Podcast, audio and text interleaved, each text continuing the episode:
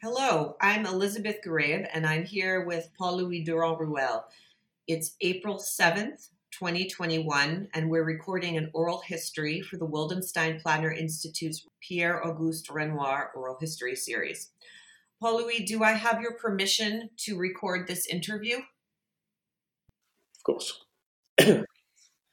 Great. Okay. Well, I'd like to start with an introduction. So, could you please tell us who you are and your relation to Renoir? Well, uh, my I am a great grandson of Paul Durand Ruel, who was the main uh, dealer for uh, Renoir, and he was a personal friend of Renoir, and uh, you know. Uh, Paul Durand Ruel and his sons were very very close. Renoir, uh, uh, Georges Durand Ruel was godfather of Jean Renoir, and we have uh, the full correspondence between uh, Renoir and the Durand Ruels, and you can see uh, through it that they were really close friends during their life. So your family were the dealers of Renoir as well as the other impressionist artists working in Renoir circle.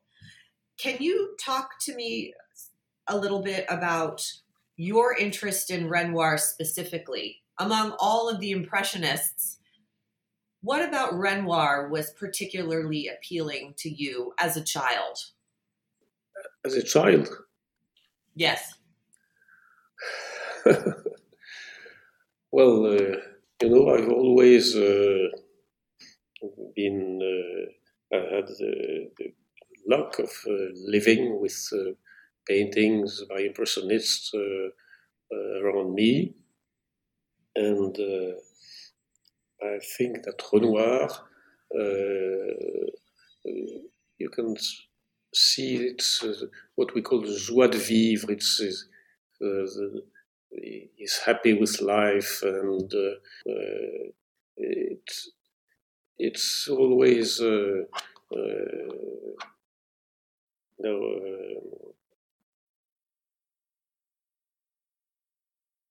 Um, I, I have another question that I'd love to ask.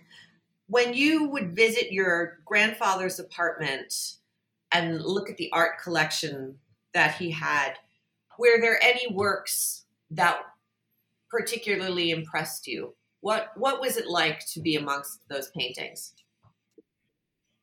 First thing, I, I know that I'm old, but uh, my great grandfather died 99 years ago, and so I never had the opportunity of visiting his apartment. And in, uh, my grandfather died before my birth, and so uh, the apartment that I saw were my father's and all the all other members of the family, uh, and of course there were uh, paintings by uh, Renoir and the other impressionists there, and I've uh, been always. Uh,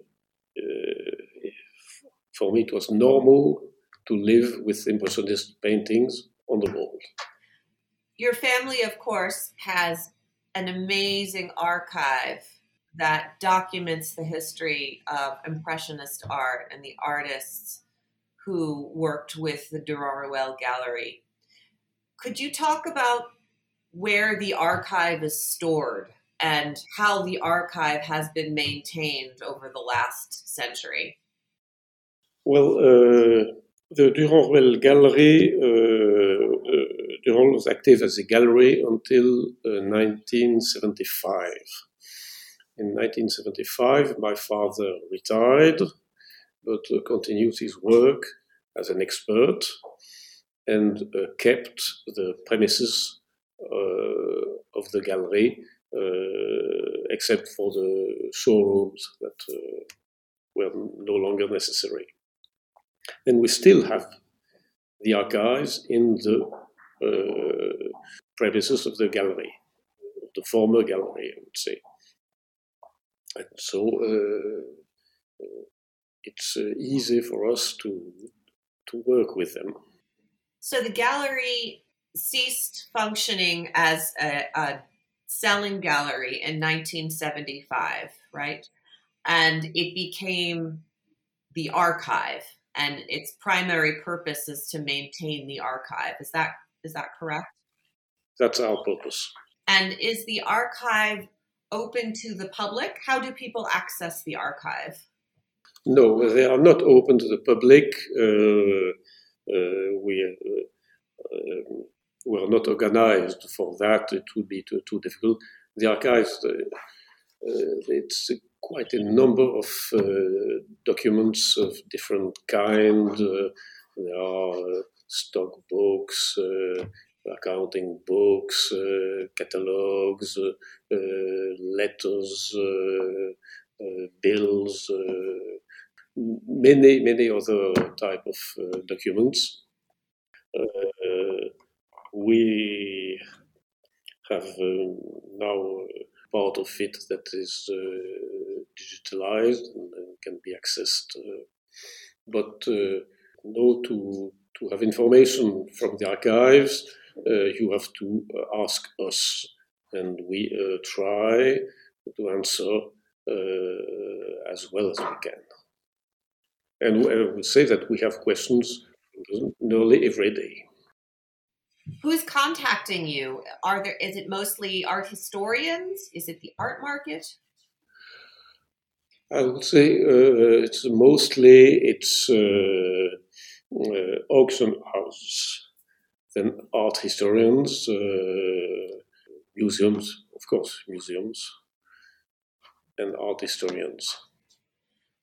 Do you have particular strengths in your archives? For example, is Renoir a, a dominant component of the archival material? Uh, among the Impressionist painters, it's certainly uh, with Renoir that we have the greatest number of uh, documents.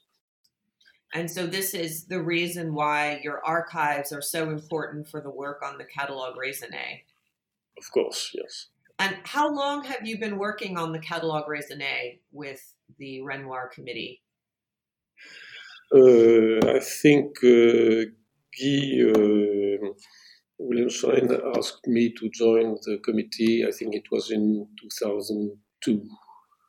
In fact, uh, just to tell, uh, my professional life was not in art; it was in banking and I've been uh, I retired from banking in 1999, and then I took the uh, charge of the archives. So, did, did you study art history in school? No, no. I studied uh, I studied engineering. and I worked in banking. But you know, I've always lived uh, among art and uh, uh, and uh, read uh, nearly everything that was interesting. so a fairly good knowledge of Impressionism. The Galerie Durand Ruel archives are maintained by other members of your family as well as yourself. Can you tell us a, a bit about who is working at the Durand Ruel archive? Uh, my niece uh, Flavie Durand-Ruel, my brother's uh, daughter, who's working full time uh, at the archive. And then uh, I have uh, occasional help from my daughter Claire, who's working in art, but on, for her own account, but she is, of course, uh, involved in what happens uh, uh, in the gallery. Mm-hmm. Mm-hmm. And also, um, your sister Caroline, is that correct? My sister Caroline, yes, of course. Mm-hmm. Uh, she's working uh, and she's just uh, publishing now the g- digital catalogue raisonné of the painter Maxime Maufra and it's a very important and interesting document. So the Maufra catalog raisonné will be digital. That's that's interesting. And uh, has your family been interested in other digital projects with the Durand Ruel archive? No, we are not involved in uh, in other projects. How do you feel about the Renoir catalog raisonné being a digital publication? Well, of course, uh, there are pros and cons about digital and uh, printed. Of course, a printed catalog is much more nicer to to to to, to consult, to look at, and uh, but of course, it's very expensive. And the great advantage of a digital catalog is that it can be updated continuously. That's right. That's right. And with the Renoir Catalogue Raisonné of still lives, can you tell us approximately how many still lives will be included? Uh, well, I think that presently it's about uh, 700 uh, still lives, and uh, a great number of them uh, went through uh, Durand Ruel and you've seen many of these at the committee as well. Of course. I think, well, uh, I've been attending, I think, all the meetings of the committees uh, since I'm a member. And so I've seen all the paintings that went were shown at the committee. Uh, of course, in in the catalogue there will be paintings the, that uh, will never be seen by the committee because they are in museums and uh, of course uh, that doesn't mean that I've not seen them. Right, of course. Uh, I think that uh, uh, paintings that have not been seen by the committee and that will be in the catalogue have, have all the well nothing can nobody can object to their presence in the catalog. Mm-hmm. Mm-hmm. So, can you tell me about um, your family's involvement uh, with the other impressionists? I know that Claire works on Pissarro. Have other members in your family found their niche uh, with another artist? You have Caroline with Maufra, Claire with Pissarro, you with Renoir. Is there anyone else in your family who's working on an artist? Uh, doesn't mean that we are working only one, one artist.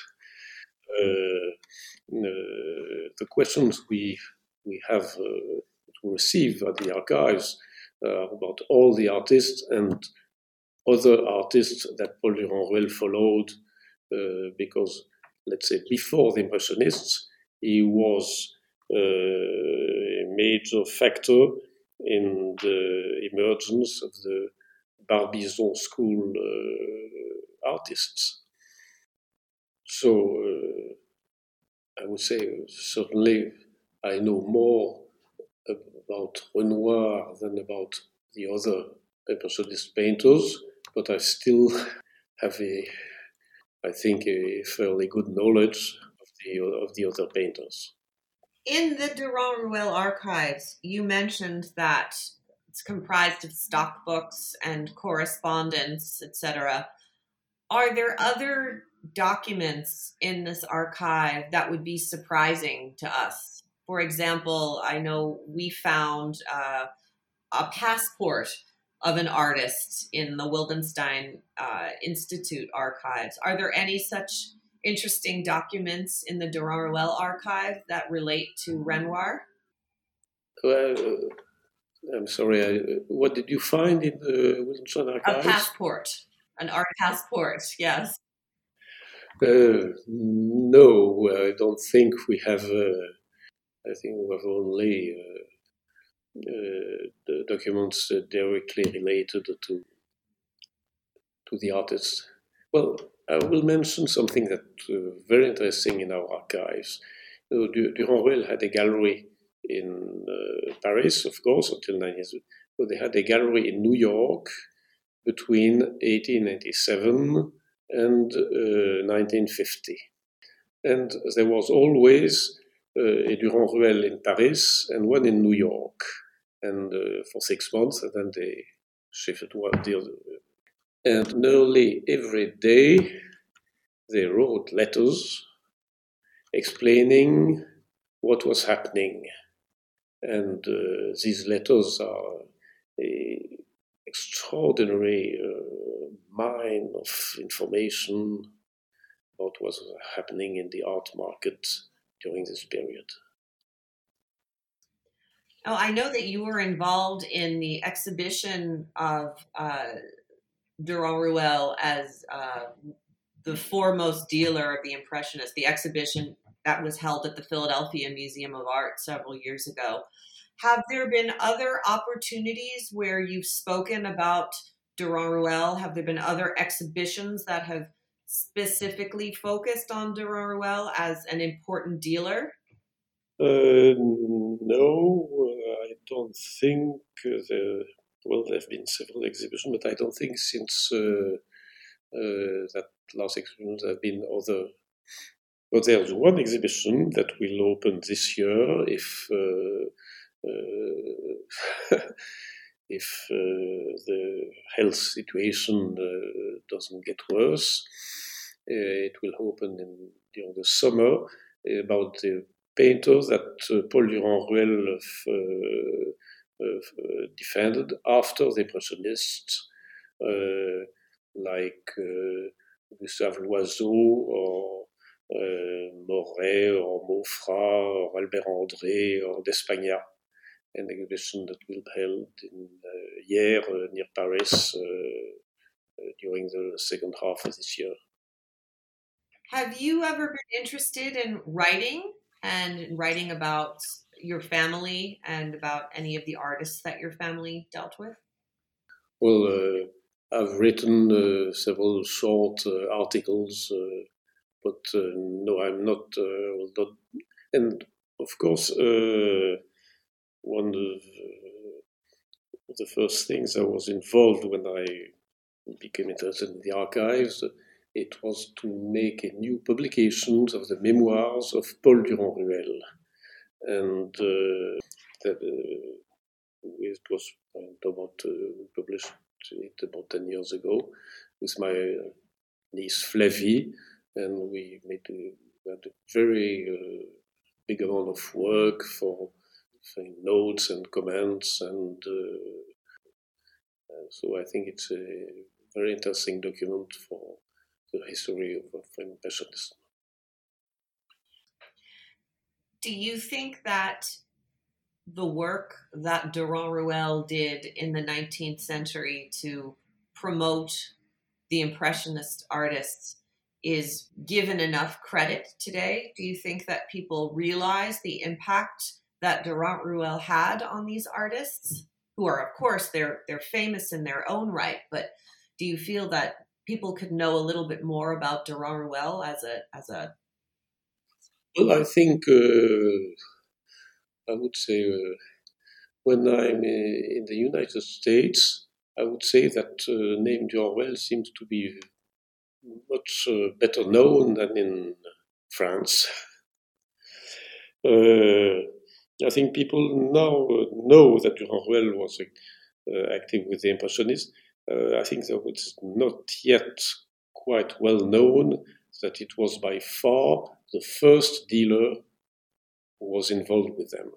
Well, Durand Ruel was certainly responsible for bringing Impressionism to the United States. Yes. Some of the first exhibitions of Monet, for example, were in the United States.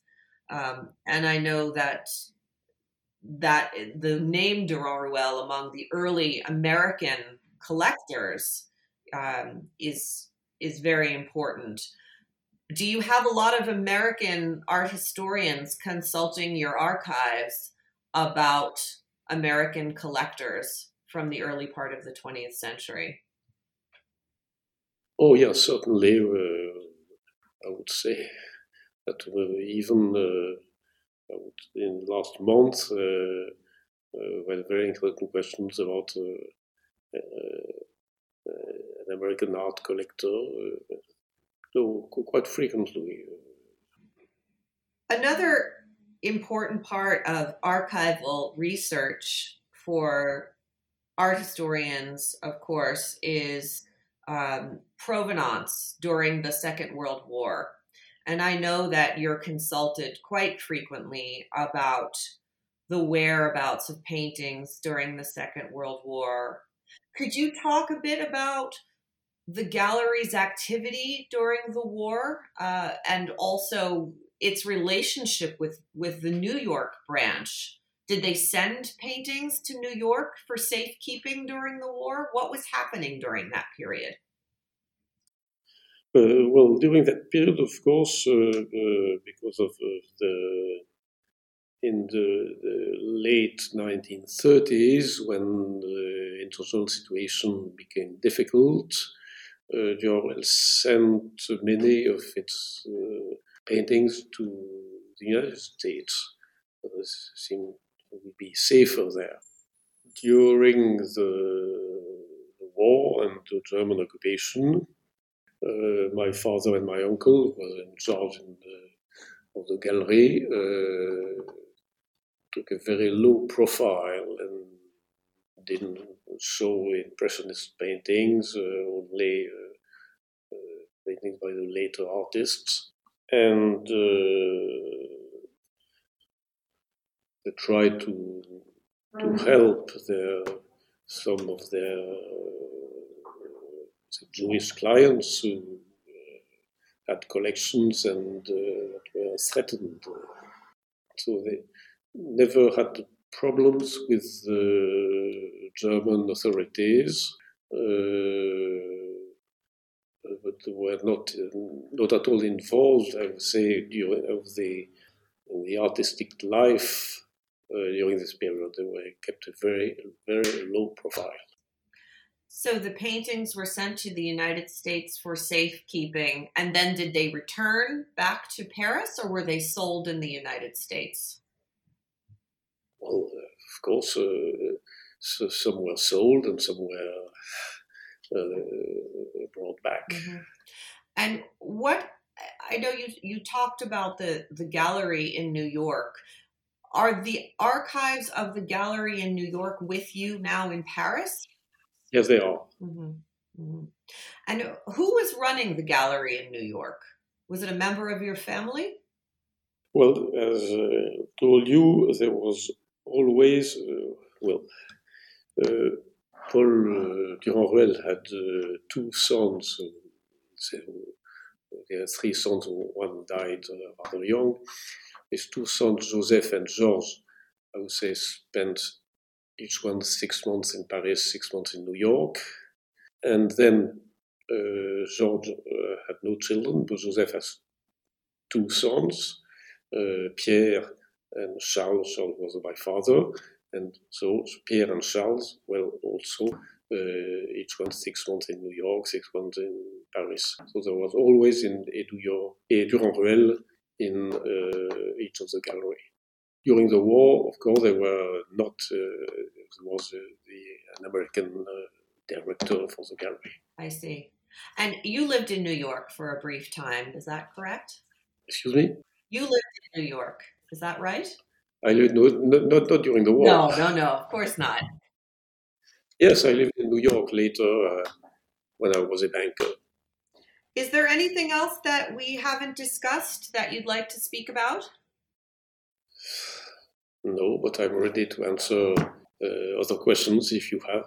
Did you ask for the same question about the choice of painter and paintings from Paul Louis? Something on our tastes in art? Yes, certainly, we can talk about that. Are, are you interested, in addition to Renoir, who are some of the other artists that you're interested in? Well, obviously, I'm interested in all the impressionists, and uh, uh, well, I'm uh, following uh, artistic life. Uh, uh, well, there are some painters that I like, some that I don't. Are there artists that you think are working today that are inspired by the Impressionists?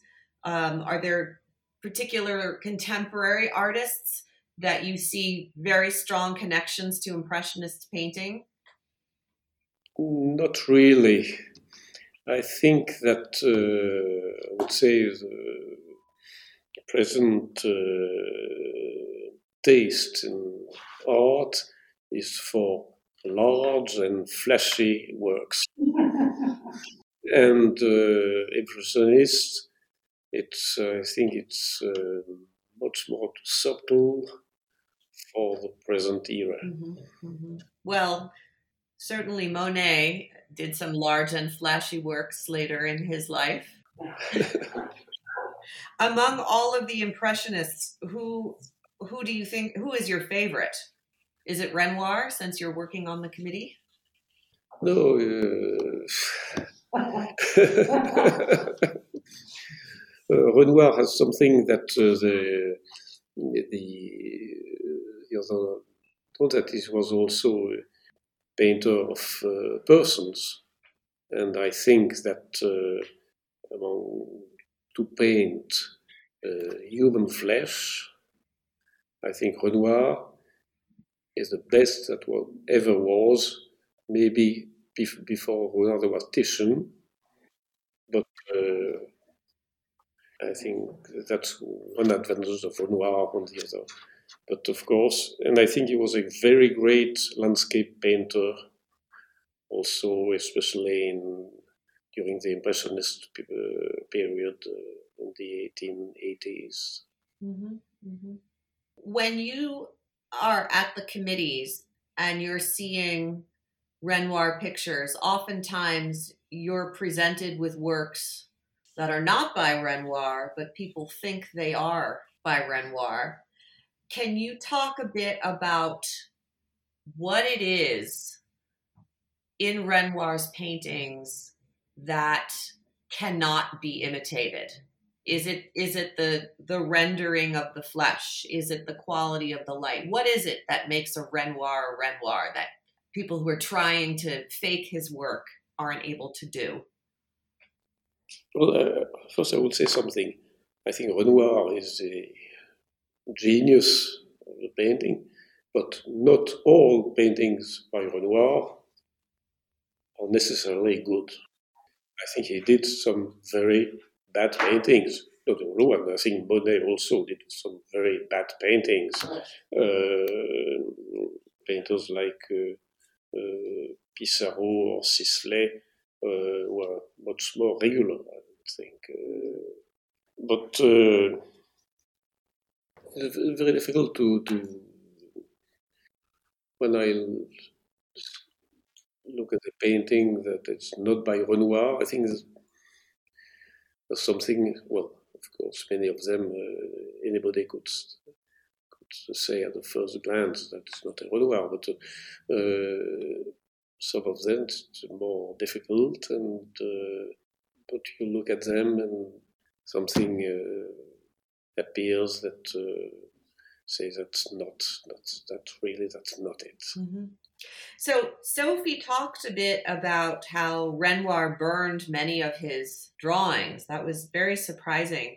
Some of the works that you're seeing um, today, do you feel that Renoir maybe wouldn't have liked the fact that they're being sold on the market because maybe he didn't intend for them to be representative of his oeuvre?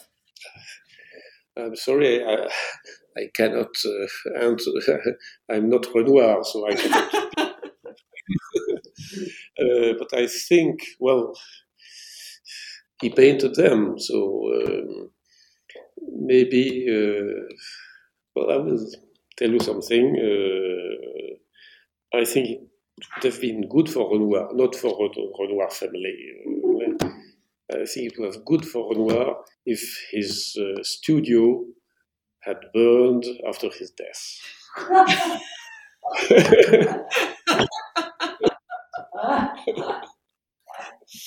yeah. Well, so maybe now is a good time when we can invite Sophie back on camera um, let me let me thank Paul Louis. Paul Louis, thank you very much for participating in this interview.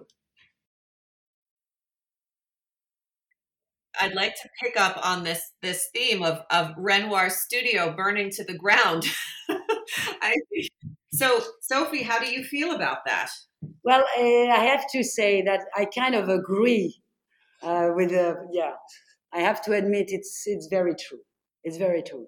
But I, I wanted to say that uh, without uh, Durand Ruel, uh, my great grandfather, and none of those uh, impressionist artists would have been famous and would have been known, and even would have might be couldn't have existed the way we, we know them now because this this guy was really an art lover and he helped them so much.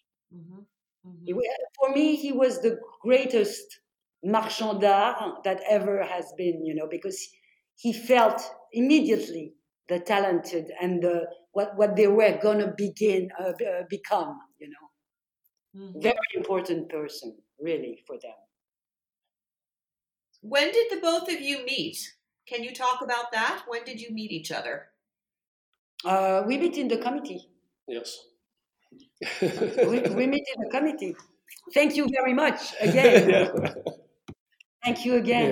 Yeah. yeah. Thank you. You know, uh, Paul Louis is a, a, a, wonderful person when, when you work with him because he knows and he, he has this eye and immediately every time we see a, a new painting. She's too nice. Uh, no, no, it's true. I mean, his experience, you know, mm-hmm. and, and his eye, you know, every time when I don't know and I have a doubt, I always look at him and wait for his advice. Mm-hmm. Mm-hmm. Very mm-hmm. well, because uh, he knows. So, do you think that the both of you have a mission to champion the legacies of your uh, uh, of your great great grandfathers? Do you feel that um, this is something that is important to carry on into the future? And certainly, you're doing this on the committee, but do you find that um, you need to speak about the legacy and the importance of your ancestors because this is something that is um, being threatened today. There's so much information out there. There is a lot of information about contemporary artists. Do you feel that it is uh, something that is urgent for you to continue to promote the legacies of these important people in history, or do you think that they'll live on, um, you know, without this this championing and without this promotion?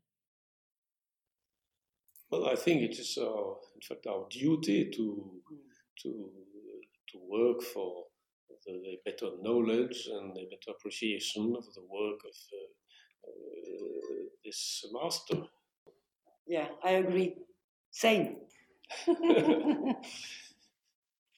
yeah, no, that's good. Huh? We huh? we go along together very well. Huh? We don't fight and nothing. I agree. Not yet. so uh, maybe you can tell me a bit about your experience on the committee what has been some of the most surprising things that you've seen? Certainly, you've seen amazing work, but have you seen any anything that has been shocking to you? Shocking in what way? Well, I guess in any way, either shocking in the fact that you never thought that Renoir could paint in such a manner, or shocking in the sense that uh, you're seeing something that's being presented to you as a Renoir and it's so obviously not yet. People really want to believe that it is. I mean what has what have, have there been moments where you're just like oh my gosh this is incredible both good and bad? Yeah we did have that once uh, once or twice. It happens that they, they brought us a painting like remember this one? Huge like this a woman absolutely hideous horrifying and you know everybody start to laugh and that was it because uh, you know there's no way it could have been a Renoir. And those poor persons, they were insisting, saying, "Oh, but I'm sure it is a Renoir. I'm sure." And they say, "Well, they can't be sure, but we are not. You know, we're definitely not. Posi- we are positive that it's not. No, no, we had a lot of fun with this one. Well, I don't. Some it's like twice a year we, we have the chance to see beautiful beauties. Yes. C'est de deux, trois fois par an. Plus? Well, maybe li- More? maybe Four? four times. Four year. times. Mhm. That's uh, that's it. Four times. Four times a year we see beautiful things, beautiful Yeah. paintings. Can you think of anyone in particular over the last few years that has really just blown you away? You thought, oh my gosh, this is a once in a lifetime opportunity to see this work that's been hidden away for many, many years. Have there been any like that? Alors là, moi je dirais euh, Well, two committees. uh, uh, the, at the last committee, there were two landscapes Yes. that were beautiful. absolutely uh, extraordinary. Yeah. Mm-hmm.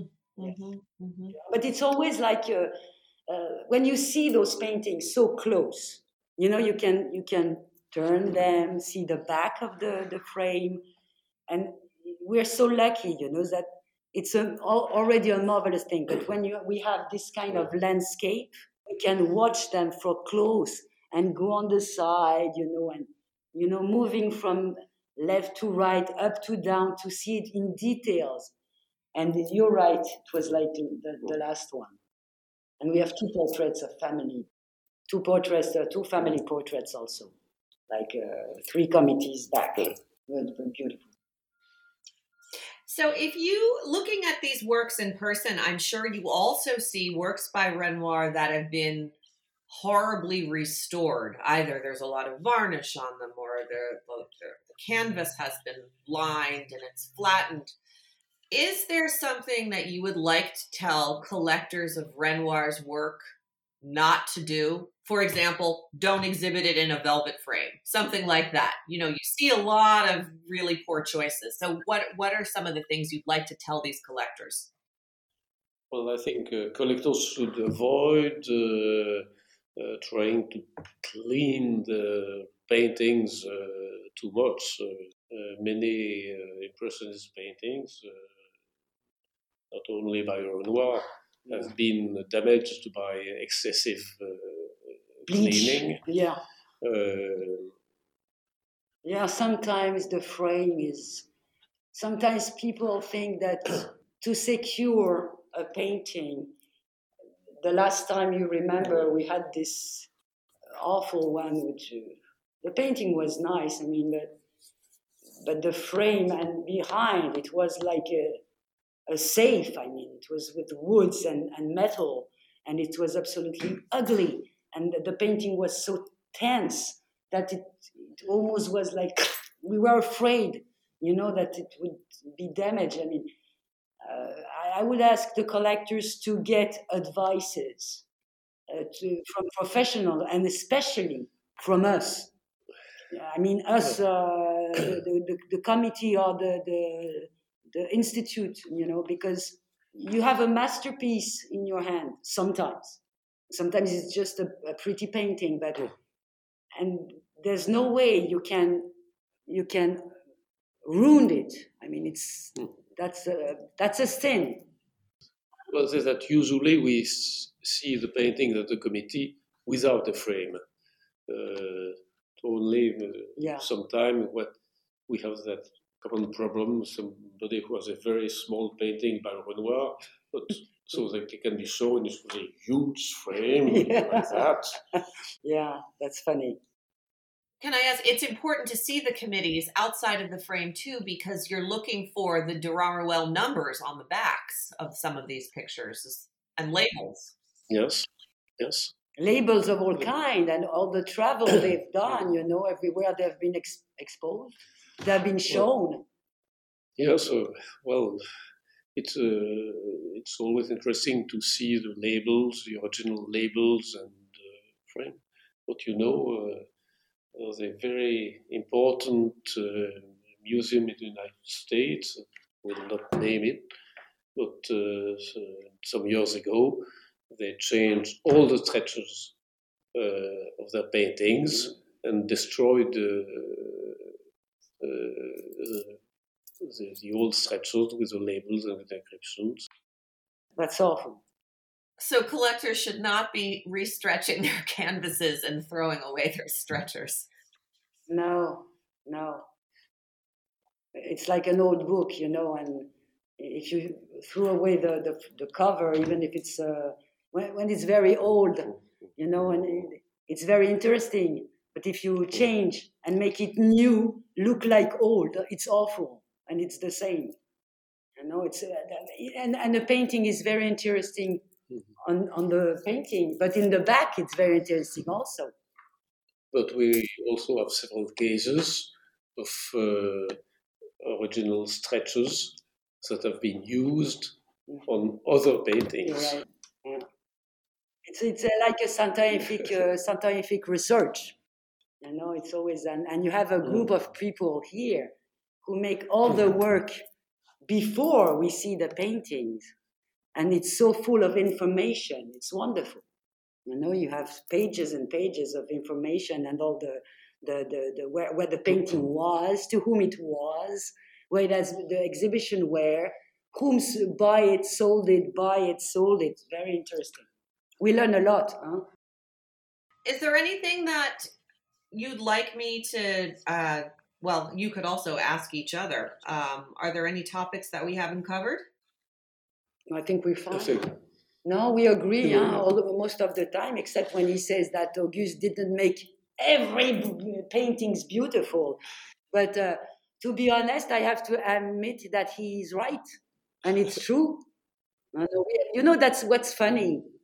What is funny in this committee, you have several persons that are uh, descendants from people f- from this time. It's, it's, it's really, I, I like that very much because it's like a, a, a passage de relais. How do you say that? You know, it's uh, my great grandfather, his great grandfather, you see, and, and others like this. And it's wonderful. I think from up there, if they see us, they must uh, be pleased because we take care of all of this, you know, together. But I think it's important. Yes, very. Now, I know that some committees in in France, um, particularly the ones that are uh, governed by the droit moral will destroy a work if it's not by the artist, if it's presented to them and it turns out to be fake.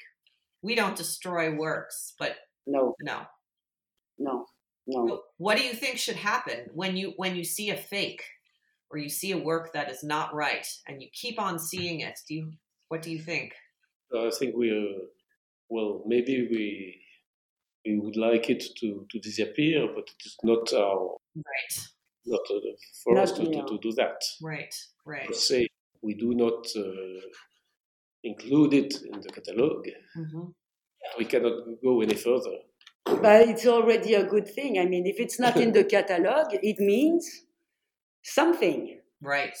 No, it's a reference. The catalogue is, is made for that, I guess. Mm-hmm. I, I, it's obvious. Uh, if, if it's not in the catalog, well, but uh, it might be a problem. People will know.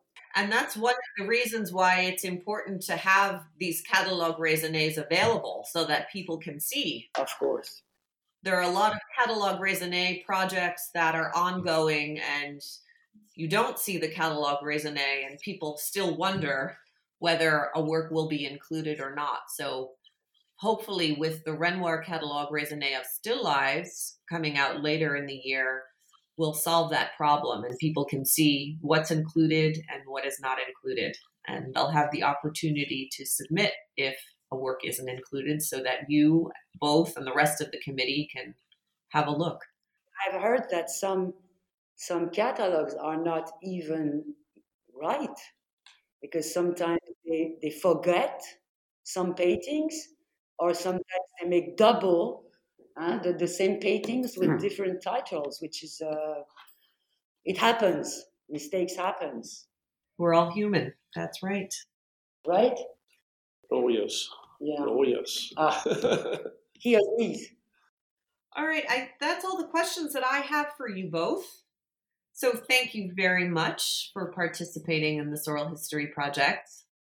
Thank you. Thank you. Welcome. We're very happy Thank you. Thank you, Josie.